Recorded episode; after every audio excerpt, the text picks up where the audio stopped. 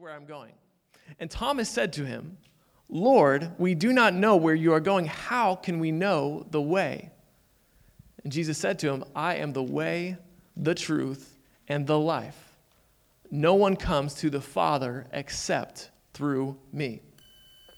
Let's look at this passage, uh, go, going back to the beginning, verse 1. Jesus says, he starts by saying, Don't be troubled. The men are troubled because Jesus is beginning to talk to them about leaving them. Imagine that. These disciples, they have left everything they've known to follow Jesus, and now Jesus is about to leave them? The disciples are troubled, and in a few hours, they're going to be even more disturbed as Jesus is about to be arrested and sent to be crucified. But Jesus says, Don't be troubled, instead, believe. He says, Believe in God.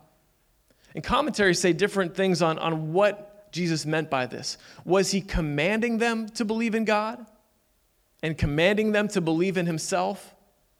I think Jesus was saying it more as an indicative rather than an imperative, saying as if to say, You believe in God, so now you have to believe in me. Believe in me because I am connected to God, my Father. Jesus, he always points the way to God, his Father. But this time he also says, Believe in me as well because I can vouch for my Father. I know what my Father's place looks like. I know my Father's house has many rooms and his table has lots of food. His yard is big enough for football. Anybody remember audio adrenaline, big house? I don't know if that's all theologically correct, but I, I, I believe in audio adrenaline, okay?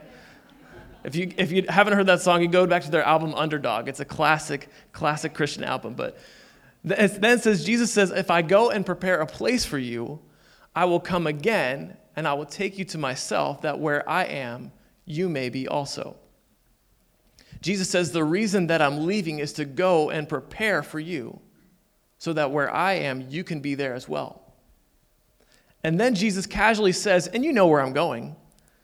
And at this point, I, I wonder if the disciples, if they're just completely lost, but no one's willing to speak up. You know, when someone's talking to you, to you about something and you're just like, I'm so lost, but I don't even know where to start, so I'm just going to keep it to myself. But Thomas is bold enough. And he speaks up. He says, Actually, Jesus, I have no idea how to get to where you're going. We, we have no idea where you're going. How can we know the way? Then Jesus responds with one of his most iconic lines. He says, I am the way, the truth, and the life. No one, no one can come to the Father except through me. We know Jesus is the way, the truth, and the life. These next three weeks, we're going to look at Jesus as the way, the truth, and the life. This morning's message is simply entitled The Way. Jesus is the way. This is the way, as you might have heard in The Mandalorian, right? This is the way. The way. We, we, don't you love trying to find your way when you're trying to get somewhere? Uh, anyone else directionally challenged like me? Yeah, yeah. So, so Shanna, she is more directionally gifted than I am. And uh, we were just down in Florida. I don't know if I need to tell you that because you can see how tan I am now, but we were just down in Florida for the week. And uh, that's, that's where Shanna is still there. We went to hang out with her parents for a little bit. I made sure they're, they're still coming back. They're not upset at the church or anything. I know they left right after the announcement, but they love us. They're just, they spend time in Florida for a few weeks during this part of the year. But, anyways, um, so Shanna is more directionally gifted than I am. And, we'll, and she knows the area in Florida, anyways, better than I do. And so we'd be walking around, and I'd start walking in the wrong direction. And she'd say, Matt, where are you going? I'm like, uh, wherever you tell me to, because I don't really know where I'm going. I'm just trying to, trying to walk wherever. I'm just guessing here. I don't actually know the way. I know that I want to go to the same destination as you. We both want to get ice cream, but I don't know where I'm going. Where, how, what is the way? I'm so directionally challenged that for my graduation gift, graduating high school, I was given a Garmin. Some of you know what a Garmin is back before we, phones were able to navigate, but they knew, especially when we were just moving to a new city in Columbus, I needed to know where I was going. Now, while Shanna is more directionally gifted than me, she is not always more communicatively gifted than me. So sometimes when we're driving, sometimes it can, it can get exciting because I, I don't know where I'm going, and Shanna doesn't know how to communicate where to go. It's fun. Marriage is fun. It's a fun time. And so Shanna does this thing. And listen, I know Shanna's not here to defend herself, but I promise, listen, I promise she heard this message before you did, okay? So she knows what I'm saying. But, but, to, but um, she, she would always, instead of saying, turn left up here, Matt, or turn right, like, like navigation would tell you, she says, Matt, turn this way. And she would point. And I would say, I don't know if you can tell, but right now I'm driving and I need to see the road more than your finger. So I need you to tell me. You get where our arguments, how they kind of go a little bit? Yeah. Talk about, I, I need you to help me find my way. What is the way? Jesus.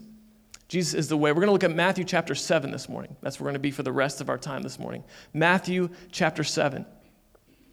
This is where Jesus illustrates as the way. Matthew 7 is the last chapter of Jesus' Sermon on the Mount.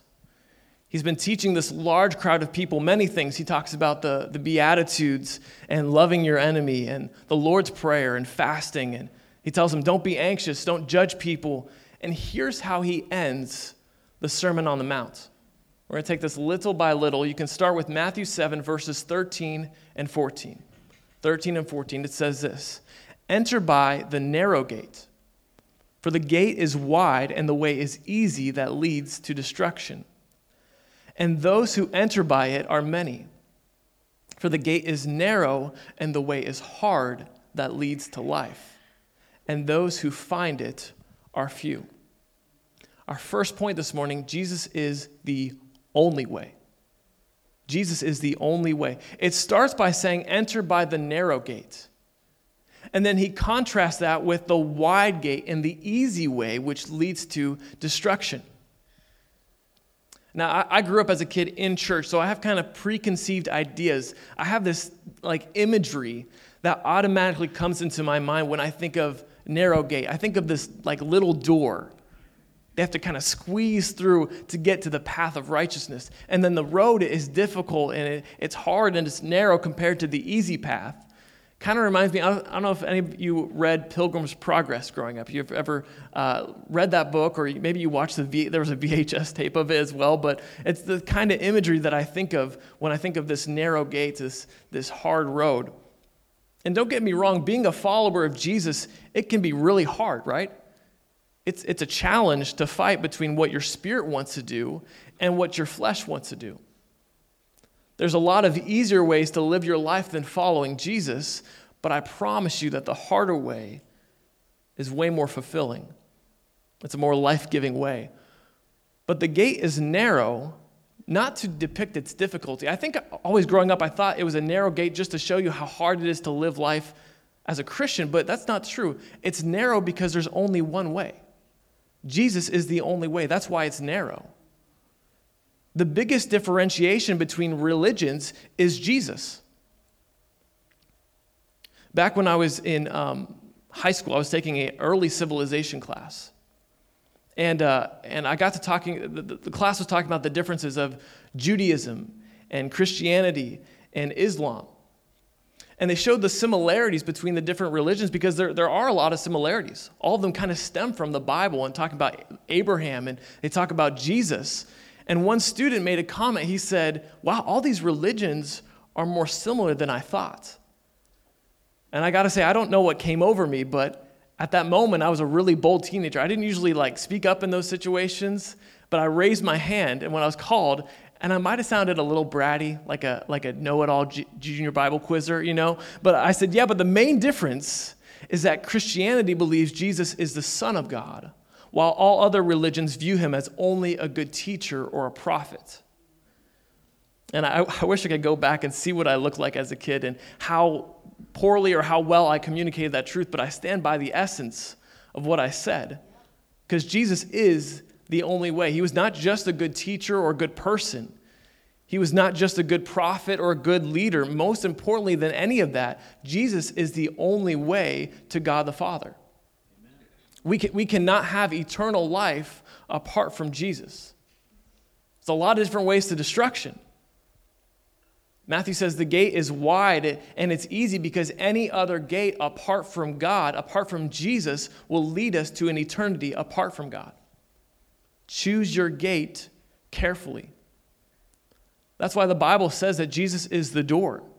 It says he's the gate, he is the entrance. And Matthew instructs us to enter the narrow gate because the gate is wide and the way is easy that leads to destruction. We would all prefer the easy way, right? The easy way doesn't usually mean the correct way. The easy way, we could, we could seek the approval of man instead of God. The easy way, going, going along with the rest of the crowd at, work and maybe ridiculing a, a, an employee that's not doing well, that's struggling. It's a lot easier to, to go along with the crowd and the peer pressure than actually to stick up for somebody than risk ridicule yourself. It's a lot easier to decide how you want to spend all your time and how you want to spend all your money instead, instead of noticing that God might have a plan for you to use your time and money for his plans. Jesus' way can be uncomfortable. Jesus' way is sacrificial, but it is the only way to eternal life. And last week, my dad, he talked about being tested, right? He said following Jesus includes tests and difficulties. It's like, I, I don't want tests. You know, I, I don't want challenges. Why does life have to be difficult? Difficulties and challenges, they're, they're a part of life, and we know that nothing good comes easy. Anything worth fighting for, it's, it's worth that time, it's worth that investment. It says, The way is easy that leads to destruction. Many people enter by it because it's easier. It's not hard, not, not hard to follow, but narrow is the gate and hard is the way, but it leads to life. Jesus is the only way. Are you with me? As the train comes, are you with me? Okay. After Jesus talks about the narrow gates and, and way to life, let's read what happens next, verses 15 through 20. Matthew 7, 15 through 20. It says, Beware of false prophets who come to you in sheep's clothing, but inwardly are ravenous wolves. You will recognize them by their fruits. Are grapes gathered from thorn bushes or figs from thistles? So every healthy tree bears good fruit, but the diseased tree bears bad fruit. A healthy tree cannot bear bad fruit, nor can a diseased tree bear good fruit. Every tree that does not bear good fruit is cut down and thrown into the fire. Thus you will recognize them by their fruits.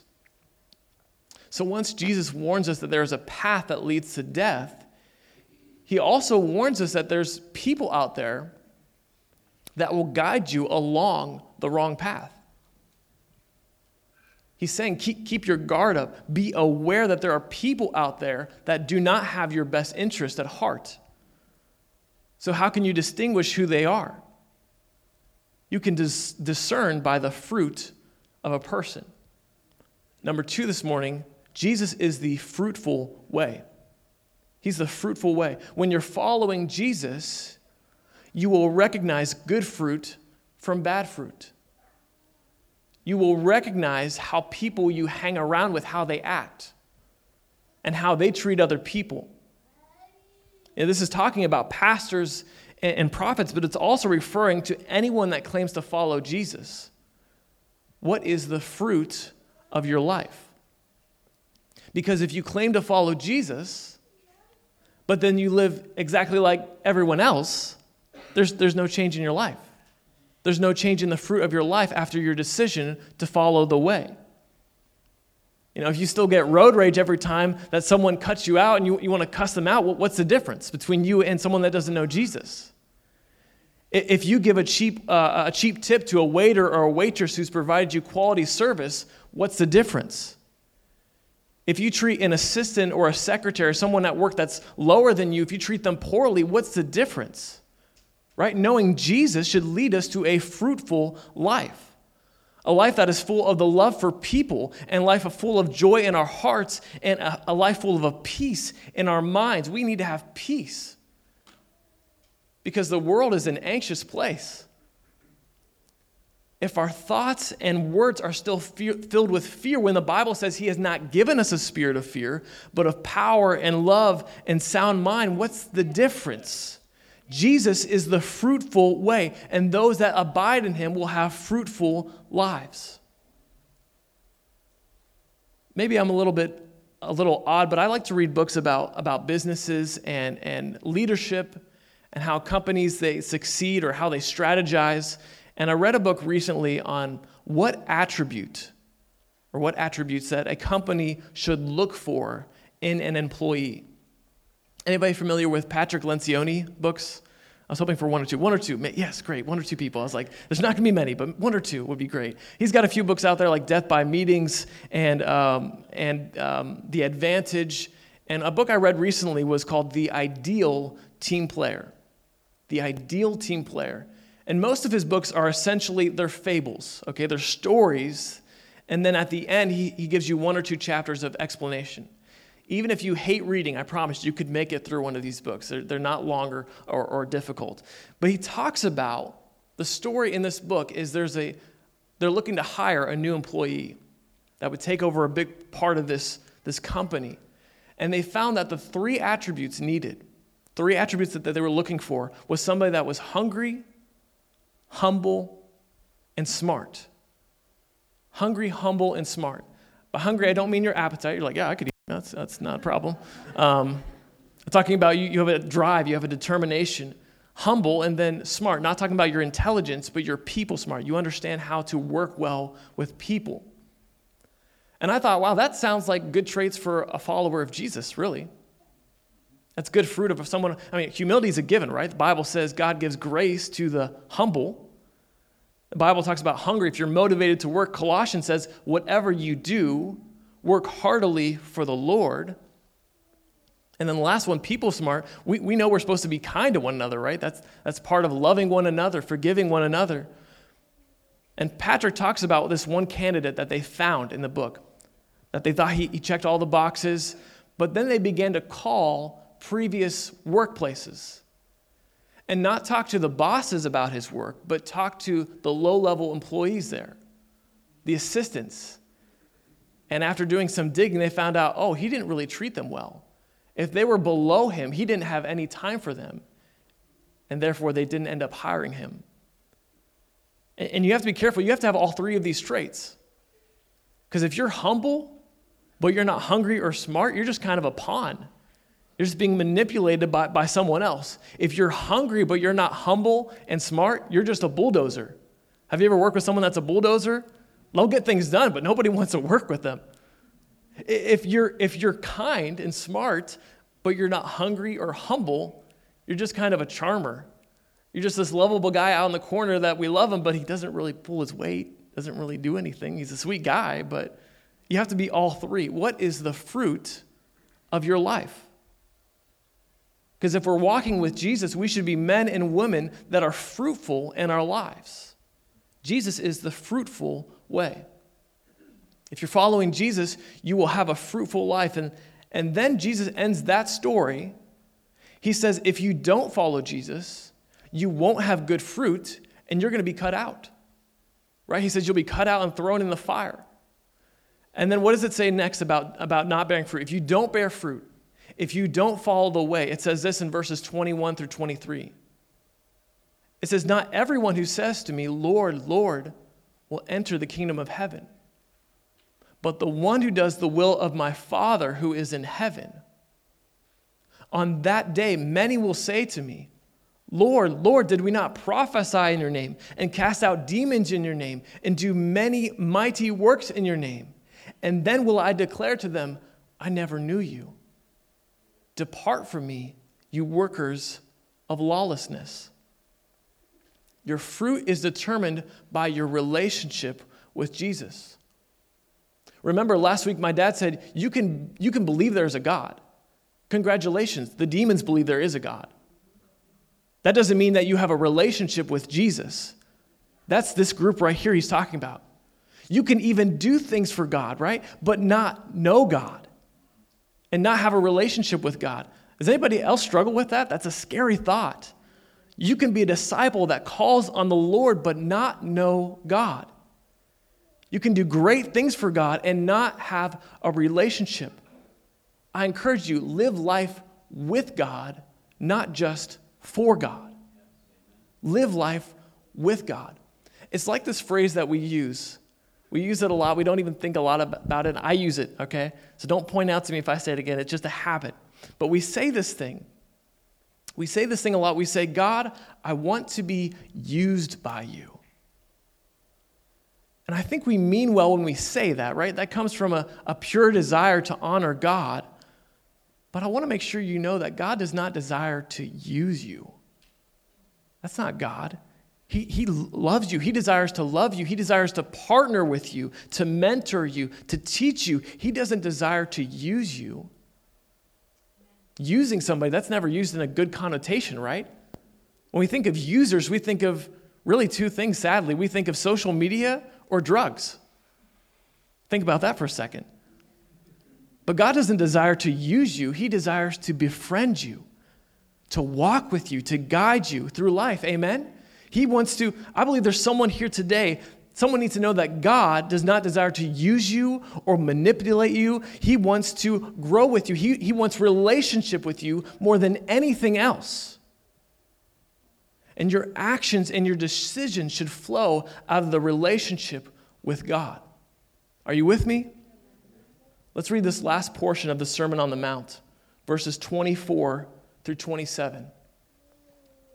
It says, Everyone then who hears these words of mine and does them will be like a wise man who built his house on the rock. And the rain fell, and the floods came, and the winds blew and beat on that house, but it did not fall, because it had been founded on the rock. And everyone who hears these words of mine and does not do them will be like a foolish man who built his house on the sand. And the rains fell, and the floods came, and the winds blew and beat against the house, and it fell. And great was the fall of it. If you recall, my dad, he, he talked a little bit about this passage last week. I thought he made a great point that whether you are wise and built your house on the rock, or you were foolish and built it on the sand, either way, the storm comes in your life. The storms come regardless. Storms and tests come to all people. And I saw one commentary, I, don't know if this is true or not, but I thought it was an interesting point. It talked about how the rain fell. You know, rain comes from, from heaven, right? It comes from up above. The floods came. Flood comes from, from earth. It comes to you as if maybe to say, tests come from both God and from man through your life. You know, we know that God tests us sometimes. That's the main point of what my dad was saying last week. But regardless if there's a storm from God or a storm from man, if you're built on his foundation, you will stay strong. The last point this morning, number three, Jesus is the durable way. He's the durable way. Following Jesus keeps us durable. Building our life on His way allows us to handle the storms of life. I said it earlier, but through pandemics and politics and wars and rumors of war and sickness through life, Jesus is the only healthy way to live life through stress and anxiety and fear. He is the only healthy way to overcome that. You know, we, we wonder why we're in a world that's full of addictions, struggles like alcohol and pornography and drugs. We addict ourselves to anything that will numb the pain. But we don't realize that addiction, that we're, we've got a wound on our hearts and we're trying to slap a band aid on a gunshot wound. That addiction you try to stop the wound, to stop the hurting with, it's filled with bacteria. That's not going to make things better. It's actually going to make things worse in your life. It's just as harmful. Addictions will leave you wanting more, never satisfied. Only Jesus can truly satisfy. He is the only one that can bring long lasting peace and sustain you. What foundations are you building your house on? He alone can sustain you. If you build your house on sand, the things of this world, you will crumble at the first sign of trouble. You know, if you build your house on, on your finances, the first sign of trouble, the, the first big bill you get in the mail, and your, your house will crumble. You, you build your house on your image, what others think about you. And the first sign of a, a picture on Instagram that only got five likes, and your house crumbles. You build your house on that feeling, that addiction, that feeling of euphoria. But when that feeling wears off, it'll crumble. Your house will crumble. Or you need more of it and more of it, that dopamine hit more than before, but eventually it'll crumble. Jesus is the only way. He's the only way to resist temptation. He's the only way, he's the only person that can deliver you from the vices that attempt to satisfy you. And in your weakest moment, you can call out to the name that can save you. You can read the Word of God, the only book that can bring you life. You can pray and talk. You have access to the only one whose relationship can sustain you. What are you building your house on? A few weeks ago, Shanna, she was dealing with something in the hospital. And my brother was dealing with something, and, and Emma's been going through stuff, and I don't even know. You were probably dealing with something. I didn't even know about it. Everybody's dealing with stuff.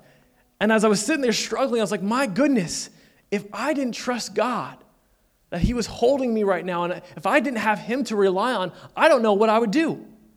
I don't know how people that don't have a relationship with God can handle it because I have to have Jesus to get me through the hard times. Amen. He is the rock that we have to build our life on. He is the durable way. Worship team, you can join me as we get ready to close. And you might be wondering, Matt, why, why are we talking about a house of sand and, and fruit and workers of lawlessness? Think back to the beginning of this passage. The per- first part in verse 13 says, Enter by the narrow gate.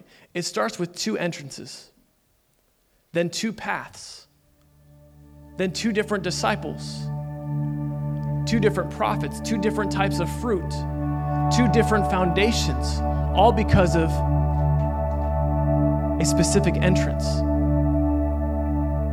The entrance that you choose, the way that you choose, will lead you to good fruit or bad fruit. It'll lead you along the path of a good disciple of Christ or disciple of the way of the world. It'll lead you to building your house on rock instead of house of sand. The way that you choose will determine the person that you become. It will determine the fruit of your life. It will determine the foundation you live your life on. Jesus is the only way. He is the fruitful way. He is the durable way. Jesus is the entrance, He is the gate, He is the path, He is the direction for your life. We're going to close with this last scripture verse in Acts 4:12. Read it on the screen, Acts 4:12. It says, "And there is salvation in no one else, for there is no other name under heaven given among men by which we must be saved."